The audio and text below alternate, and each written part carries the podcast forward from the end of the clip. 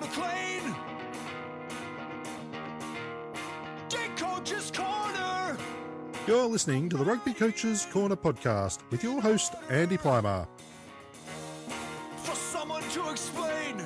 bringing you up to date coaching concepts from the world of rugby, The distinction between these mandatory sharing ideas to make the game better. All right, welcome to episode number 33 of the Rugby Coaches Corner podcast. I'm your host, Andy Plymer, and joining me today is Nathan Parnham. Nathan is a Sydney based strength and conditioning coach whose goal is to inspire others to achieve their personal best. Uh, he's the director of strength and conditioning at Newington College in Sydney, which is a member of the GPS, and oversees the senior rugby program there, with all their strength needs, uh, among other roles with the school. Uh, he wants to positively impact his athletes' lives every day that he goes into work. And it's a pleasure to have you on the show, Nathan. So welcome. Yeah, thanks very much, Andy. I appreciate your time and uh, yeah, and listening to what I've got to say. Yeah, no worries. Great to have you on. And um, we were just talking off air there. You've been doing a doing the podcast circuit. You did historic perform with James Darley, and then you, you hit the big leagues with uh, Iron Game Chalk Talk uh, with Ron McKeefery. So you must be a, a pro at this now. I don't know if I'm a pro, but uh, yeah, you know, I'm just fortunate that I have guys like you who feel that I've got an opinion that's valued. So um, yeah, mate, uh, I appreciate your time in in reaching out to me, and you know, you've had a lot of you know big coaches and things like that on the podcast, and the things that you're doing for rugby, I think is great. Um, and to you know throw it out to the development or grassroots level, I think is even better. So more than happy to share what I can and contribute, and hopefully coaches will be able to relate in the process. Yeah, thanks. Well, thanks for that. And yeah, I've got no doubt they do. So uh, they will. So just a bit, bit of your backstory. How how did you get into your role? Kind of, you know, growing up, sports played. Kind of, what what was your education pathway to get into this, and a bit of the work uh, experience that led to your current role at Newington. Yeah, sure. So I started out like most of the, you know, S and C guys going around. You know, we all played sport at a decent level when we were younger, and I was from a, a big tennis family. Yeah. Uh, played competitive tennis when I was through the juniors, and uh, ended up ended up getting a little bit of an injury, and then basically just kind of, you know, led the life of a teenager really, and then um, from that ended up uh, training in Muay Thai. So uh, I've mentioned before that you know I had a brother. He's got a pretty successful Muay Thai gym at the moment as well, where I'm fortunate enough to work with a few fighters. Sweet. And yeah, from there, man, uh, that sort of fueled the passion. And uh, following on from that, I did my undergraduate degree and grad, uh, graduated from that in 2003. Uh, and then I did a diploma in education in 2004, which has left me in good stead for being in positions like this.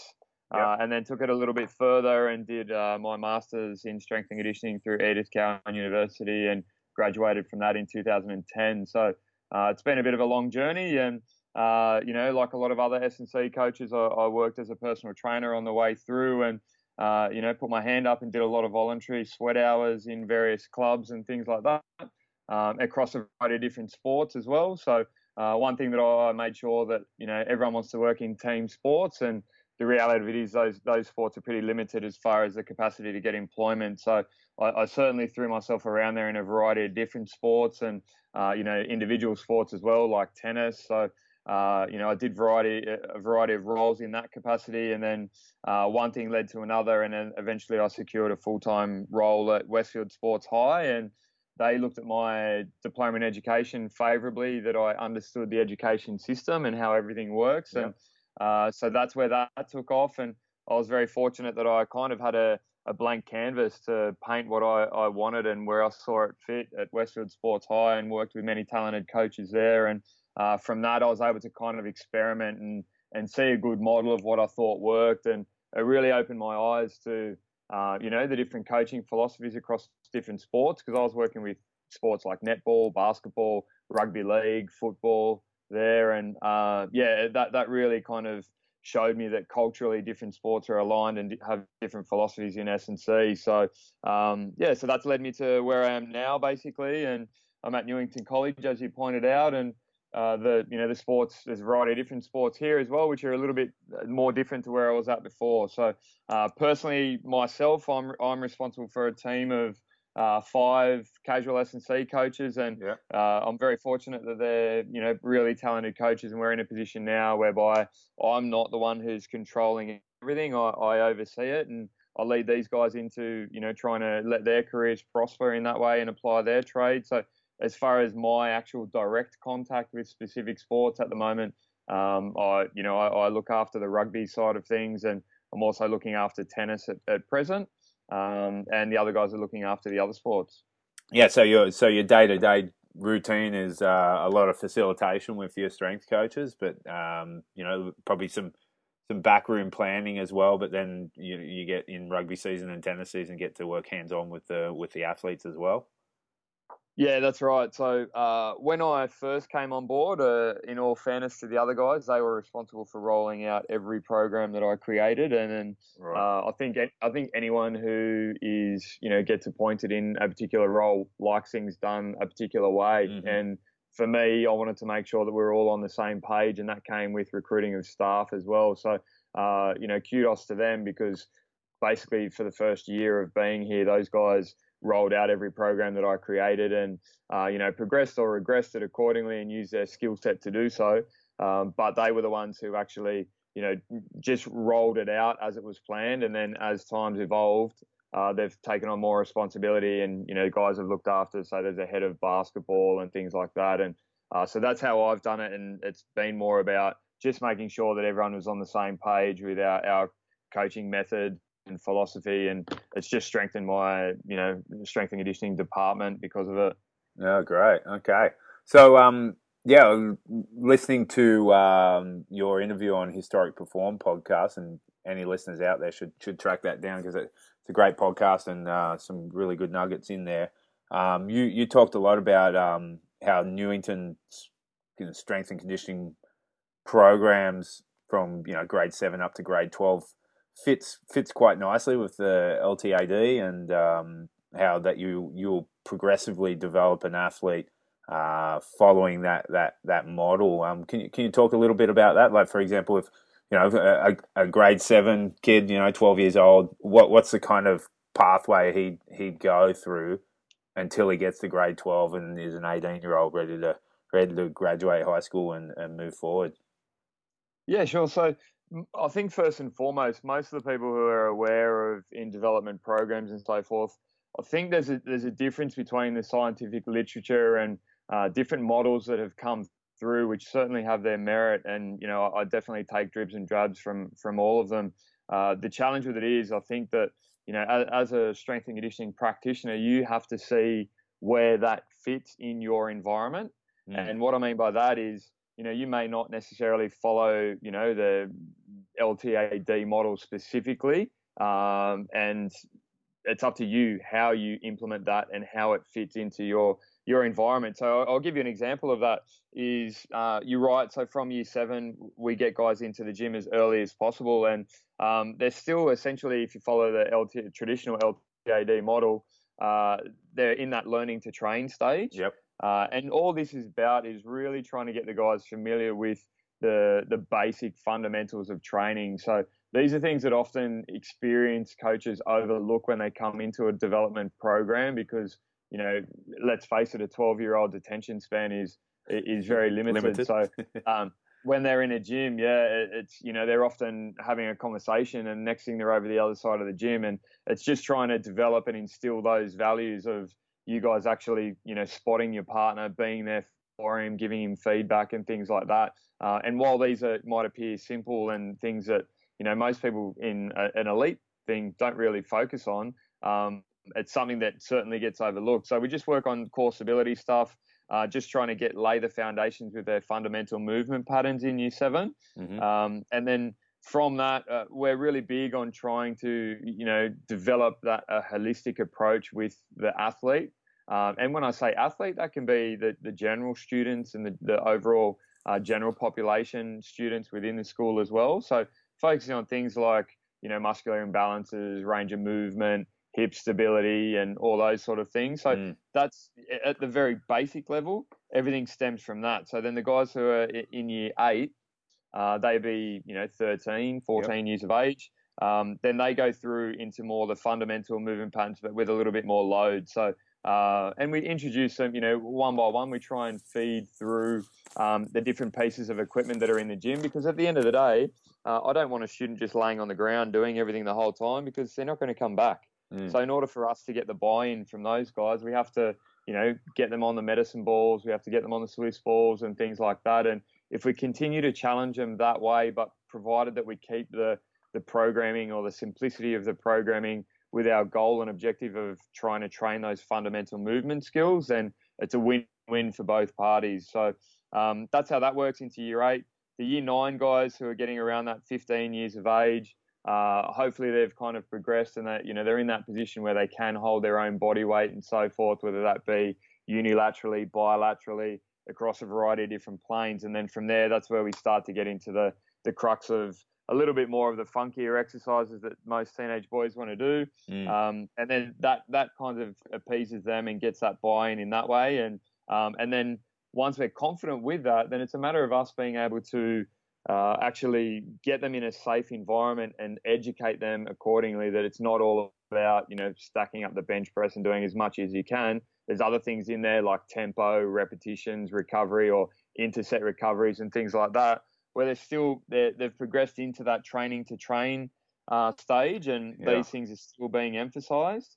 Um, and then from there, it goes into the year 10. So year 10, to give you an example, is you know 15, 16 year old students, and um, you know they've got a little bit more lean muscle mass by that stage, and um, whilst they're still developing, and, and, there's certain things like their shoulders and spine and things like that that need to be uh, taken into consideration. This is where we get them into a little bit more of the progressive movement um, stages. So I call it a critical window period where we'll we'll commit a whole term to. Uh, so the terms are there's four schooling terms and they're split up into two meso two four week mesocycles. Yep. Um, and what will happen in those is that in term one there'll be two mesocycles that are more tailored towards the hypertrophy based or the tissue development side of things. Yep. Uh, and then we go into term two, which is more strength development. So they'll, they will start at the higher repetition range and then progress to lower repetition range. Mm-hmm. Uh, and then from that, we go into uh, term three is a really important term because that's where we teach them the Olympic lifting progressions. And,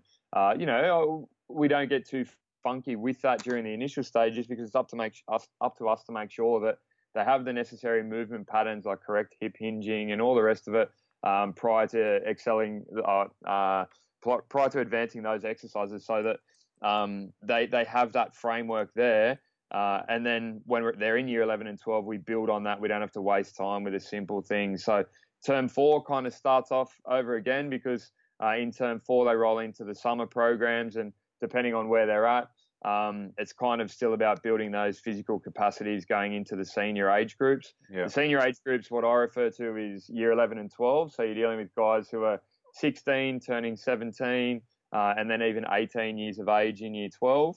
Um, and then from there, uh, the exercises just get more advanced and with a little bit more load. So uh, that's to kind of summarize the, the overall program of it.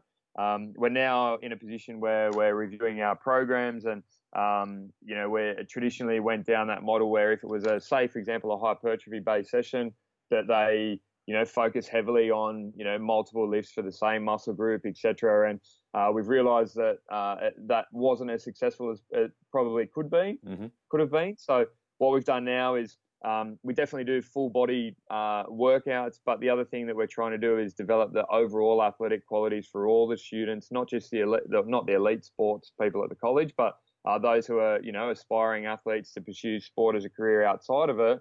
Uh, what we're doing now is trying to develop more their uh, like their physical literacy of things like uh, catching, passing, the coordination side of things while they're in various body or holding various body positions. Mm. Uh, things like dynamic balance or dynamic stability um, to do with proprioceptive stuff as well. So these are all things that are included in it, and we've also included uh, an element of uh, energy system development stuff at the back end of it because the reality of it is a lot of the guys in the gym, the programs are designed to kind of be about a 40 minute program. Yep. Um, and boys would hang around in here for an hour if they could. Mm. Uh, so what we've tried to do is just with with a spacing, you know, it, it's a way that you need to be conscious of that and how many students are in the gym. So we don't want guys hanging around for 75 minutes, 90 minutes doing a gym session. So we get them in there, we get them in, get them done with a say a 40 minute strength based workout with all those movement qualities I mentioned previously, and then they finish with a bit of energy system development stuff to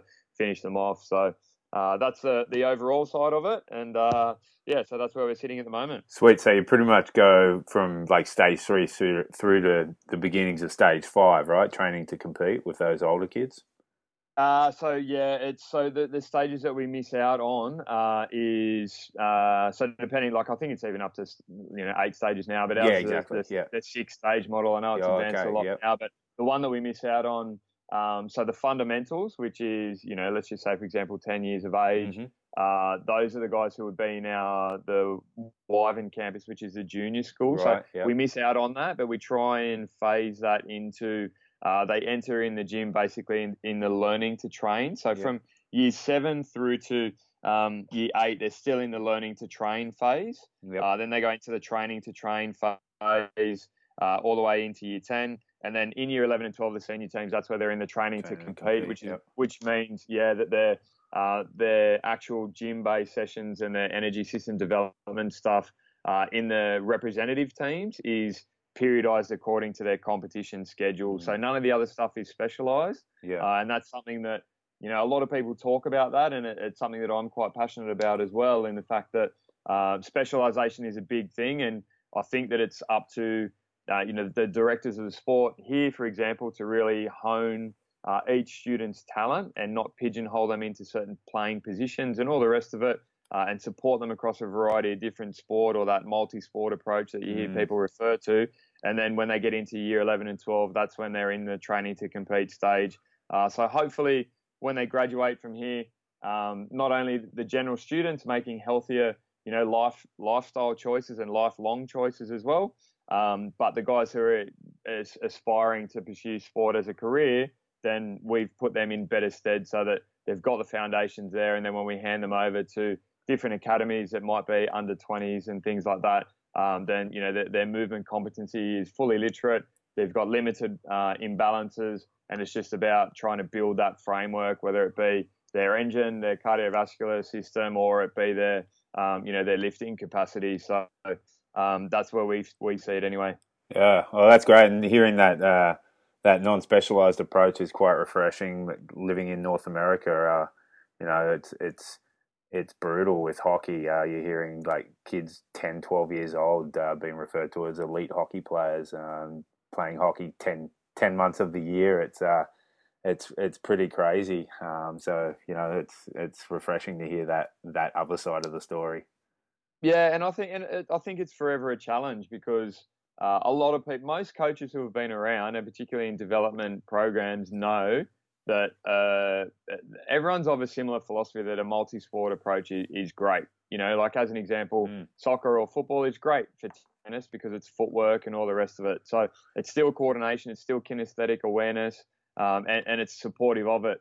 Um, but then again, you also have those conversations with coaches who, who you say to them, right, so we're going to support this student, um, and you know, in that multi-sport thing, and then they'll nod their head and say, yeah, yeah, we're we're multi-sport supportive, but they've got to be doing this, and it's like, well, you've just nodded your head when I've said it, and now you're telling me that it's got to be specialised. Yeah. So, um, but mate, that's an ongoing battle, and I think it's something that, that a lot of development coaches can relate to. Um, not only S and C coaches, but guys who are trying to, you know, fight the good fight and um, and just try and build a better a, a better individual. Yeah, great. Okay, well, um, moving forward, like moving on to like the the senior team at Newington that you oversee. Um, you you emailed me a great video that you guys put together of what you're doing in the in the weight room with them, and uh, it's it's as professional as a setup you can imagine for a high school. It's great, and I'll, I'll put that up on my website so so people can check it out. Um, but with that senior team, what what what's the preseason and in season week look like for, for, for those athletes? Yeah, sure. So, uh, what happens in that scenario is the biggest challenge that we have is the transition between summer and winter sport. Mm-hmm. So, I'll give you an example, uh, and then this happens every year. Is uh, the rowing guys are fantastic at building a really great engine, um, and then the challenge that is when they transition into the rugby side of things. Uh, with the change of direction and acceleration, deceleration, and all those sort of things, they might appear really, really simple. And I know sometimes a student might get frustrated in it that they feel that you know they can be I don't like using the term flogged, but mm. um, you know that their engine uh, enables them to do that, but unfortunately their peripheral uh, you know structures don't. So it's up to us to take ownership of that. So what I generally do to give you a bit of an overview um, from January for us for um, you know uh, January to March is a bit of a I don't want to say a pre-season, but um, that's where we do general prep stuff. So most of the boys are encouraged to come into the gym, yeah. Uh, and we're just looking at you know more of the hypertrophy based stuff, looking at their mobility because we have a, a lot of big lads here um, who uh, it's really important for us that um, we're not about trying to just get the biggest boys that we can to fill the rugby field. The big guys need to be able to move and they need to be competent in that and get themselves in certain positions, which is what you see in that video that you're talking about. Mm. Um, it's very movement oriented. Yeah, for sure. Uh, so, and and that's what we try and instill. So we try and do that stuff early so that they're fully competent unilaterally, bilaterally, um, in their you know acceleration, deceleration, those sort of things. Um, and that's another thing as well that we do is we we focus on the deceleration side of things early uh, and the change of direction things so that they can absorb the force and everything like that. Um, and their groins or hamstrings and knees aren't going um, because of the fact that they haven't been or pre-exposed to that sort of those sort of movements. So mm-hmm. um, that'll generally involve two to three gym sessions a week. Um, we don't do any back squatting as much as you know. This is a continual thing as well. Uh, during the early stages, we don't. So, for example, in that uh, first term, they don't do any back squatting. Yeah. Uh, it's more about trying to get the guys in front squatting positions and trying to overload them uh, in different squatting positions, whereby we're not continually just doing axial loading all yeah. year round. As much as the boys love their squatting and things, mm. it's more up to us as our, you know, for being professionals and using our coaching eye to challenge them in a variety of different movement planes with a variety of different pieces of equipment from kettlebells to bands and cables and things like that. So that as we get a little bit closer to the season when they progress into their strength based stuff, then that's where we start loading them up a little bit yeah. more as well. So um, the, that's the preseason side of it. When, when you talk about no squatting the, or you don't squat early, the, the rowers, if you're using that as an example, they'd be pretty dominant in their anterior chain, right? So they they they probably need more posterior work. Uh, sorry, their posterior chain would be dominant. They need more anterior chain work, right? Yeah, that's right. Yeah, yeah. So, um, but the challenge for that is that you know, say the the, the rowing guys themselves culturally have, have you know, it's a different sport, and they culturally have their beliefs about you know strength and what strength mm, is and where yeah. they see it. So.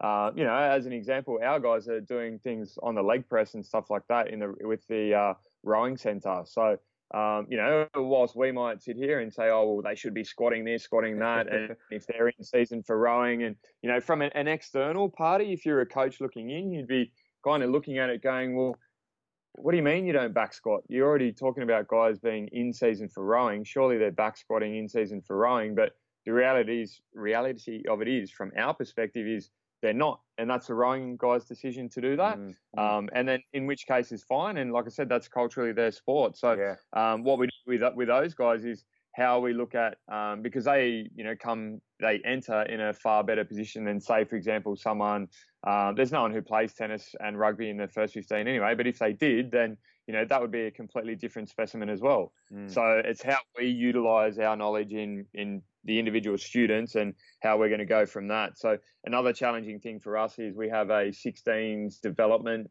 uh, lifting group, which takes place when they're in year 10. So the guys who are in the 16 A's and B's rugby team, uh, that they do one session a week, uh, okay. and all that is or just working on uh, there's that's not lifting heavy at all. Mm-hmm. Uh, that's going through the movement, teaching them different postures, uh, teaching them Olympic lifting variations and so forth, so that when they come in because previously what happened was you'd have students who come in from year 10 they've never done a back squat before if they've never been encouraged to come into the gym and then all of a sudden you've got guys in year 12 who think that they're going to be lifting the house down and you know that's a dangerous position to be in mm. because mm. in order to get buy-in from the younger guys you know they lose face if we say well you can't squat because of this and then they want to be part of the big time as well so uh, it's up to us to try and be as creative as we can with our programming to try and get the buy-in from the boys early, Yeah. uh, and also just produce a, a better rounded athlete. So yeah, Yeah, cool. And in season, so so how's in season look when they're when they're actually in, in GPS and then competing? Yeah, so in season is from April through to September. So the pre-season, or what I mentioned earlier on, they'll be lifting anywhere from two to three times a week, and in season they're only lifting two sessions a week. And Yep. in some weeks, if it's a you know depending on how they're feeling, it might only be one session a week. So uh, how it differs is that uh, what we do in season, uh, we focus uh, in general. It's a lot more strength and power based, Yep. uh, and that's where we try and focus on the you know progressing the plyometric side of things as well. Uh, how we generally do it is we split them up. Uh, I'll go into a typical session a little bit later, but that's that's how that works as far as um, uh, with the in-season side of it. Earlier on in in season, we also do a little bit, spend a bit more time uh, with the energy system development stuff, so the conditioning side of it as well. So the challenge with working in a schoolboy environment is uh, you've got to actually be conscious of a variety of different things going on in the school at the one time and uh, full credit to our rugby director because he, you know, he's learned along the way as well as much as I have too. In that uh, we need to create a program of best rather than a, a, what I call a best program because it's very easy to sit back if your passion is rugby and you were the director of rugby and say, okay, we need to target X, Y, and Z qualities, but then we've both learned along the way that sometimes the most successful programs that we've created have been more uh, that we've just prioritized and created you know a program of best fit for the environment and Mm. that's that's how we get the outcomes that we have so did you want me to go into a, a typical session of how it kind of runs Yeah, yeah, let's do that. And like you talked about, um, you know, how you group the players in the gym and and some of the benefits you get out of that as well. That'd be great. okay so um, just as a sample you know gym based session so uh, what we do is we do so when they come to the gym they have to be there at a specific time and we uh, try and set the standards early because I know a lot of coaches and things like that might say, oh, well, you know, there's no championship that's won in the gym. But the reality of it is, culture is established in the gym, and Yeah, it's up to us to establish that early. Mm. Um, and that follows suit throughout the whole program. So, what we do is we break them into three groups for their first warm up, which is 10 minutes. And in those three groups, we try and uh, establish a leader. So, what it is, is the groups will be a mobility group, there'll be an activation type group, uh, and there'll be a gymnastic progression type group. Okay. Um, and they've got a certain number of exercises to get through. It's just done on a timing system where they go for 40 seconds, they get 20 seconds to change, and then uh, they go through a couple of exercises and then rotate around. So uh, in, in that 10 minute period, they're already targeting so mobility, activation, uh, and gymnastics progressions. The gymnastics pro- progressions were introduced this year because there's a lot of boys who uh, we just thought couldn't move and they moved really poorly. So uh, things like forward rolls, side rolls, and getting them into different positions, uh, that's included in the warm up. Um, and we found that dynamic nature of it has, has certainly helped us out. So that goes for 10 minutes, that's done. Uh, then they get split into different groups whereby, um, depending on what we're trying to get out of the individual uh, athlete, uh, it's a little bit different to if you were working in a, say, for example, a professional realm where you might get, you know, tight five together with back row half five eights. Uh, and then outside backs as a group. Uh, we don't group them necessarily like that. We might have the forwards focusing on uh, a bit more strength emphasis than the backs at, Mhm. a, at, at any one time.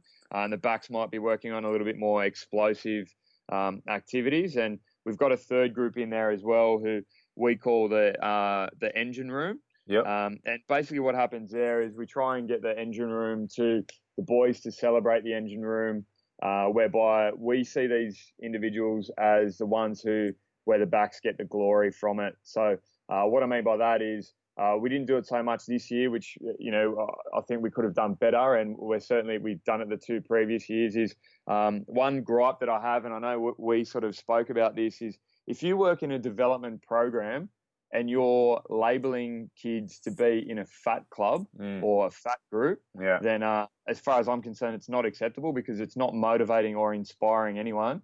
And teenage boys and all the rest of it have body issues and, and things. And um, I just think by shaming individuals like that, you need to sort of have a little bit of a hard look at yourself and the environment that you work in. Uh, I don't actually do it with senior guys even, but at the same time, uh, what we do instead is it's called the engine room where boys are actually, these guys are celebrated because they're the ones who are busting their gut for the backs to get the glory and you know shift it out and, and score the tries, etc. And um, so what we do at the beginning of the season then uh, is more introduce the boys and celebrate that you know these guys are in the engine room and rather than doing two strength based sessions, what they'll do is they might do a strength based session earlier on in the week Yep. um, with some of the other forwards, but then their second gym session will be a Metcon session. Um, yeah, and we do it that way. So uh, the other thing is as well, you know, putting saying that a, a, student is overweight or calling him fat, and then getting expecting him to be inspired to sit on a bike to lose weight is probably not, not the best approach. No, it's not going to So happen. um, yeah. no. So what we do is, um, you know, the engine boy room, uh, the engine room, sorry, uh, the, the boys will be doing Metcon stuff. So we make it really specific and, you know, they're carrying things and, you know, getting themselves into certain body positions. And that way we get the best out of them. And uh, the other boys also celebrate that too. So it, it just really instills that cultural framework within the gym setting. So earlier on in the, so that's how that works. Um, and that goes for about, say, uh, if, if it's just a gym based session, that'll go for a gym session will go for about 40 minutes, excluding the 10 minute warm up. Yep. Then I'll spend about 10 minutes stretching. Yep. Uh, at the end, it's a team stretch, and we try and encourage leaders to lead that um, Mm-hmm. earlier on in the season. Uh, and prior, so when we're going through our trials, say, and uh, maybe just slightly into the season, the first one or two rounds, uh, the biggest thing that we learned was rather than getting the boys to come in on separate mornings and do conditioning. Uh, what we do is we cut the gym sessions a little bit short. So it might be the 10 minute warm up. They might do 30 to 40 uh, maximum minutes in the gym. Uh, and then we spend the last 20 minutes doing uh, energy system or conditioning based drills. So uh, we do a 30 15 IFT test. Um, and that's to establish, you know, what group they're in. Uh, and then we progress it accordingly. So it starts off linear conditioning, uh, a little bit lower intensity, and then we progress as a as the uh, season approaches to get the change multiple changes of direction in there too. So I know if you look at the scientific literature, and some people from an outsider's perspective would look at it and go, "You're mad doing a gym session and then going out and doing running and conditioning based stuff immediately straight after." Mm. Uh, but the challenge of it is, like I said to you, the, the best benefits that we've had is rather than bringing those boys in to do two conditioning sessions on a morning a week, they get to sleep in those two mornings. And yeah. what's better, they get recovery, they get sleep in, as opposed to you know bringing them in for five mornings a week. And that's what I was referring to that program of Best Fit. Yeah. Um, that's how we do that. So that's worked. That's probably been the best thing that we've kind of uh, implemented in the last two years. and then you uh, just and manage the load at the back end. Yeah, that's right. And then the, the positive to it too, another thing that people, you know, will question and things like that. People always talk about, oh, what do you do for hamstring injuries, this or that. Uh, and to be honest, when you're working in an environment like this, the, the students are very malleable in the fact that they they don't have the maturation that you will with, you know, an early 20s or late 20 year old rugby player um, with a history of hamstring strains and all the rest of it. So if we get the boys moving better, uh, you know, and trying to target different things as well. So we do try and target hamstring, glutes, and hip stability and all the rest of it. But the boys are very resilient in what they can do, and it's up to us to try and use our coaching eye to to roll the conditioning program out accordingly based Yeah. on that. So that's a, the overall scope of what, of what a general session would look like. Yeah, awesome. Um, yeah, and you, we we spoke also. You've got a few um, contracted players in the group who are probably linked linked with the Waratahs or with with uh, various academies, maybe NRC or something like that. How, how do you manage those guys in the in the group um, with regards to their load? Yeah, and that's a good point because of the fact that uh, at the end of the day, when you're working in a schooling environment, I think uh, in the past, I don't think necessarily so much now, but in the past, I think people, you know, in, in professional outfits and stuff, probably thought that the schooling system was was, you know, oh, yeah, it's just a school type scenario when it came to their athletic development. But uh, you know, as we've seen over the last five to ten years, a lot of the schools are, uh, you know, there's guys like myself in there um, who you know have an understanding of how to develop the the qualities of an athlete, and so how it works. To answer your question, uh, the guys have been great using the Waratahs as an example. Um, their under 20s guy, he's a fantastic guy, Aaron Scully, who uh, he has come out and introduced himself and just opened up that communication channel. Mm-hmm. Uh, and the same thing happens with you know the various other codes as well. Uh, and so how it works in Newington is there's actually what's called a talented uh, sporting program where students such as those guys who have been flagged by different, um, you know, clubs and things like that. Um, they're part of this program, and uh, there's a director of, in, in, the talent and sporting program who uh, he has a meeting with these students fortnightly uh, where they sit down and discuss how they're coping with different with different things, and uh, he might flag it with a director of sport, saying of you know, say for example, the director of rugby, mm-hmm. um, and say you know this student's got a, a few, few things going on at the moment, uh, and then the director of rugby and I will also communicate, and they'll just say, look, you know, I'm happy for so and so to set, sit this session out. Um, in saying that, in sitting the session out, uh, it's got to be reinforced that they're still around the boys. So, uh, you know, they might come in and they might just do a stretch session or something like that. Mm. I think where we've where we've come unstuck in the past is where in those instances where students have been, you know, told, oh, you, you don't have to train on this particular morning or whatever, then uh, sometimes that just creates a little bit of disharmony in the group because people mm. think that they're being, you know, get given special treatment or um, a bit of favoritism or whatever. Uh, but for us, we know that uh, to build a culture, we need to try and get all the boys there. So uh, that's how we monitor the load uh, of them. The boys, you know, people ask me as far as what loading systems do you have in place to monitor it and all the rest of it. Uh, and like I said, it's nothing uh, scientific in that mm. regard, but it's very much we we've got to a stage now where we know what a, a big week is, and we also know what a, a, a kind of a smaller, a lesser volume or intensity based week is. And the thing is, we also know is that regardless of how much I periodize things as much as I like, I can have it done to a T, but then something will come up. There might be a drama performance. There might be, you know, exams for year 10 one week, exams for year 11 another, uh, etc., or trial exams for year 12 guys, whatever it is. There's always something going on in a school like this. Mm. And as much as I like to, you know, I do periodize it, I do sit down and, you know, I, I try and have my targets we're trying to um, you know develop or physical qualities we're trying to develop, uh, there's always something that comes up that that kind of interrupts that, and it's how you respond to that. So.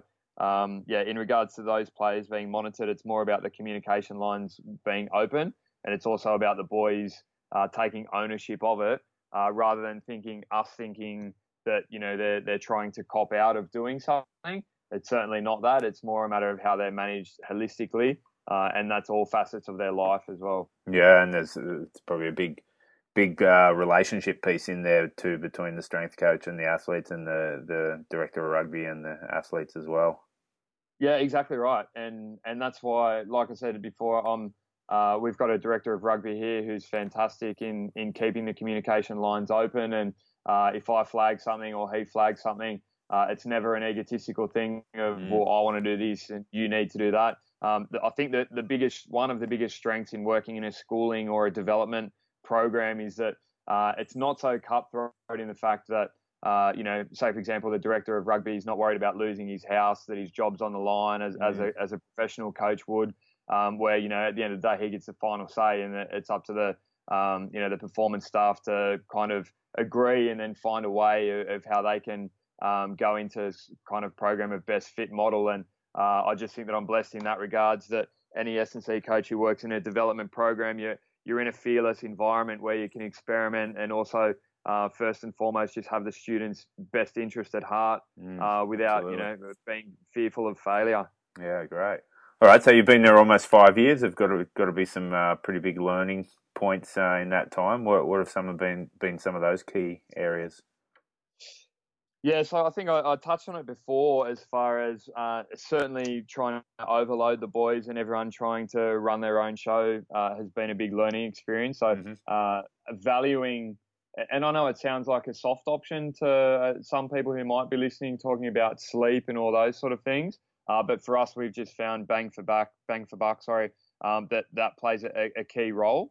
Um, another thing that we've kind of learned along the process uh, is the the cultural thing, as I've mentioned, uh, plays a big role, and it's up to us both in the gym and also out on the field to collaboratively work together and hold up those values um, and instill those in the boys. It, it, we can't be you know tough as nails in the gym and getting up them for uniform things or whatever, and then the coaches being relaxed on the field, and then or the boys coming to the gym and mucking around, and then that translates onto the field. So mm. culturally, you know, we have to respect the process of that.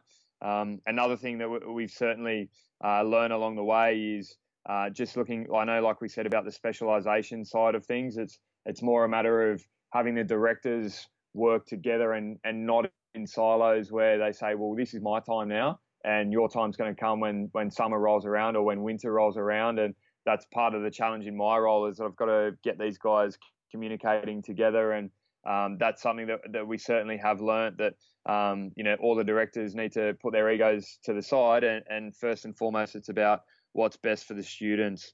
So um, that's one thing. Another thing that we've tried to learn or we have learned sorry not tried to learn is uh, and this is from a coaching perspective as well as uh, the S&C side of things is uh, this has to be reviewed every year and that uh, I think we had a lot of talent for a few years and uh, I think you know the coaches would, would acknowledge this as well in the fact that uh, you can't play the same style of footy that uh, you know you might be able to play with with certain cattle as opposed mm. to uh, formies and all the rest of it. And it's the same as the S and C side of things. You know, you can't get students doing certain things if you've got a, a group of fast, explosive guys one year that are you know running all over the park, and then the next year guys are slower and whatnot. It's it's how you adapt uh, our you know our programming accordingly, and it's also how the coaches adapt their playing style accordingly. So that would be a massive one.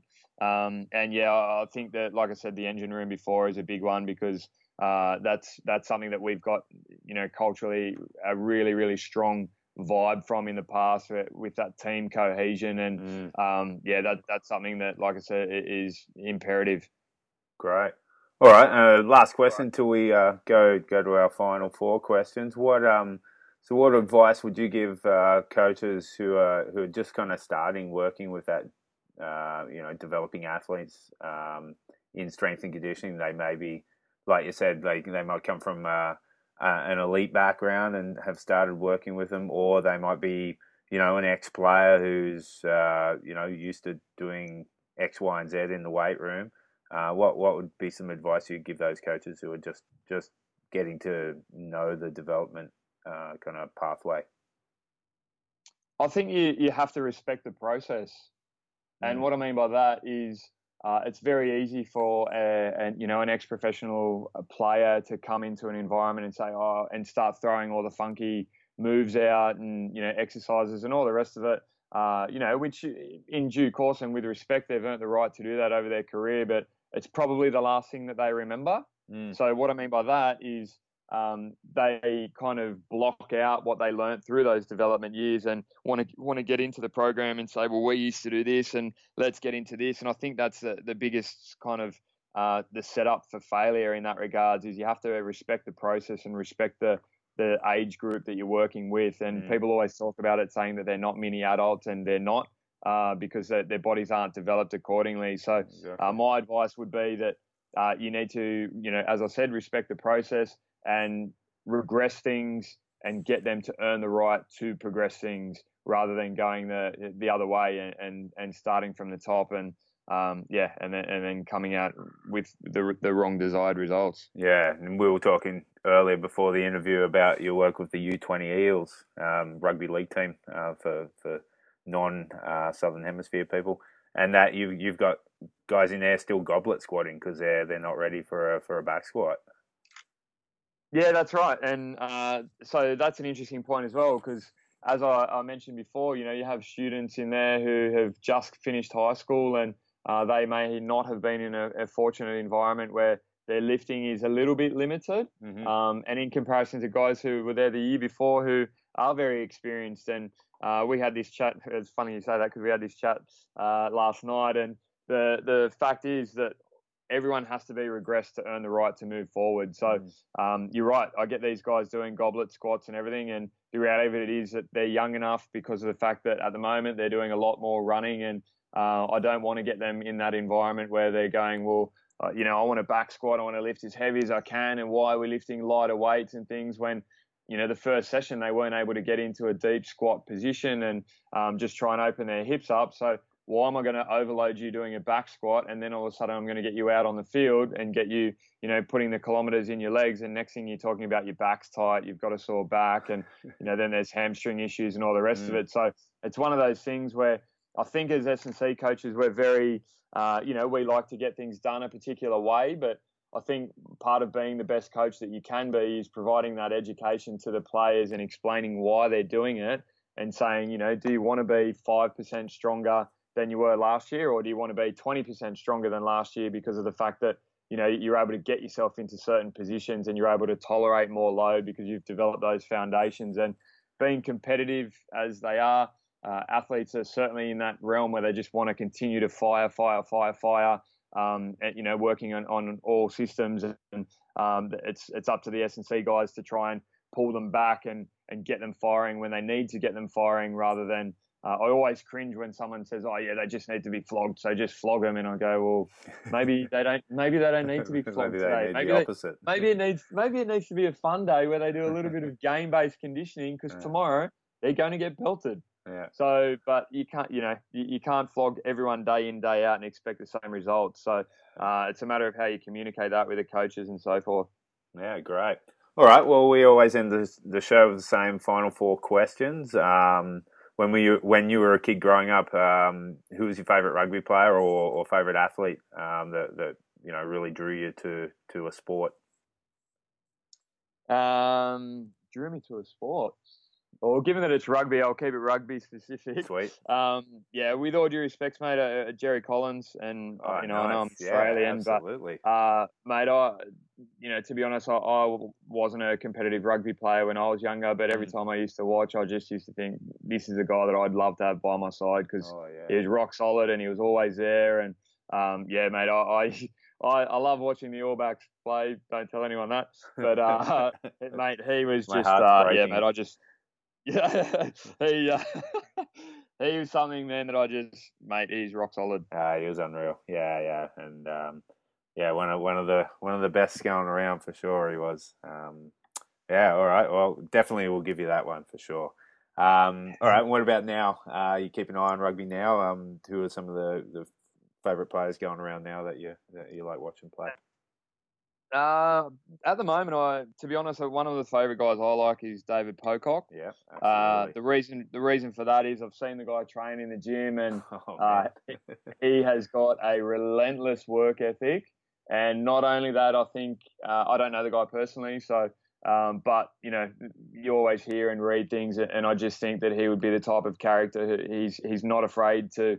Uh, he's a person of very good character, and he's not afraid to stand up for what he believes in. And yeah, I think that's I think that's important for any athlete. Yep. Uh, and I, and I love building character in the younger guys, and I just think for someone to have that relentless work ethic and and be not afraid to to stand up, I, I think that that's you know that gets my vote for sure. yeah, yeah. Uh, he's spot on for sure.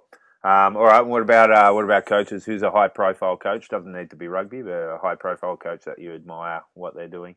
Yeah, I've met a lot of great coaches, mate. I don't think I'd be able to single one out, to be honest. Yeah. Um, I I just think the best coaches are the ones who, uh, you know, they may not necessarily be the most technically gifted, Yep. but if you can get a group of blokes together who can believe in each other and stand tall side by side and and really get the outcomes based on that. Mm-hmm. Uh, and I think that comes from a personal approach. So I know that coaching's going down that role now where a lot of guys are trying to get a bit more family oriented and all the rest of it. And uh, there's a lot of coaches to name out there who are doing that. And, and I just think that that's why they're excelling and they're doing a fantastic job of it in, in a variety of different sports, not just rugby alone. Yeah, for sure. Okay, and last question: Who's who's uh, coach in the uh, in the trenches? Who's digging away? Um, who who doesn't have a profile but deserves uh, recognition? Yeah, I, mate, I, I thought about this one uh, for you because I knew it was going to be asked. And to be honest, I, I think it's only a fair response in that um, I've got guys who work with me and I'd like to give them a shout out. Yeah. Uh, Glenn, Glenn Pilcher, who actually rolls out the rugby program with me because uh, he has far more football brain than what I do. And he's the one who I get up my silly ideas.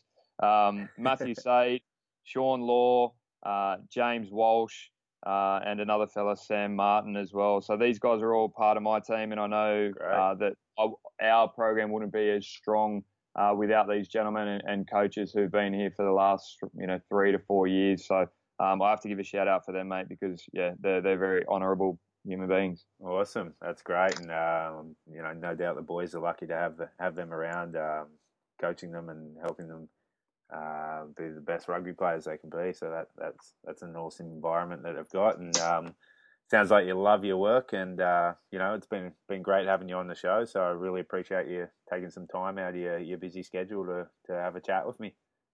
Thanks very much, mate. I, I appreciate the time, and you know I love all the work that you're doing on the Rugby Coaches Corner podcast. It's awesome. You've had a lot of special guests on here and some big names as well. And I know it takes a lot of work for guys like you to do this for, for very little reward. And I just wanted to say thanks, mate, because it's how, it's guys like you who progress different industries. So cheers for having me on. Appreciate that. Thanks, Nathan.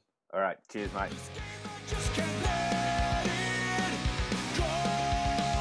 Thanks for listening to the Rugby Coaches Corner podcast. If you enjoyed the show, please leave a review via iTunes and keep listening for the next episode. You can also follow us on Twitter at RugbyCoachSCNR or via the website at therugbycoachescorner.com.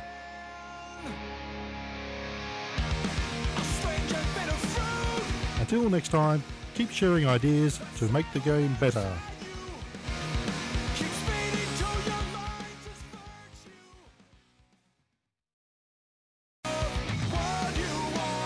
Enjoyed the show, please leave a review via iTunes and keep listening for the next episode. You can also follow us on Twitter at RugbyCoachSCNR or via the website at therugbycoachescorner.com.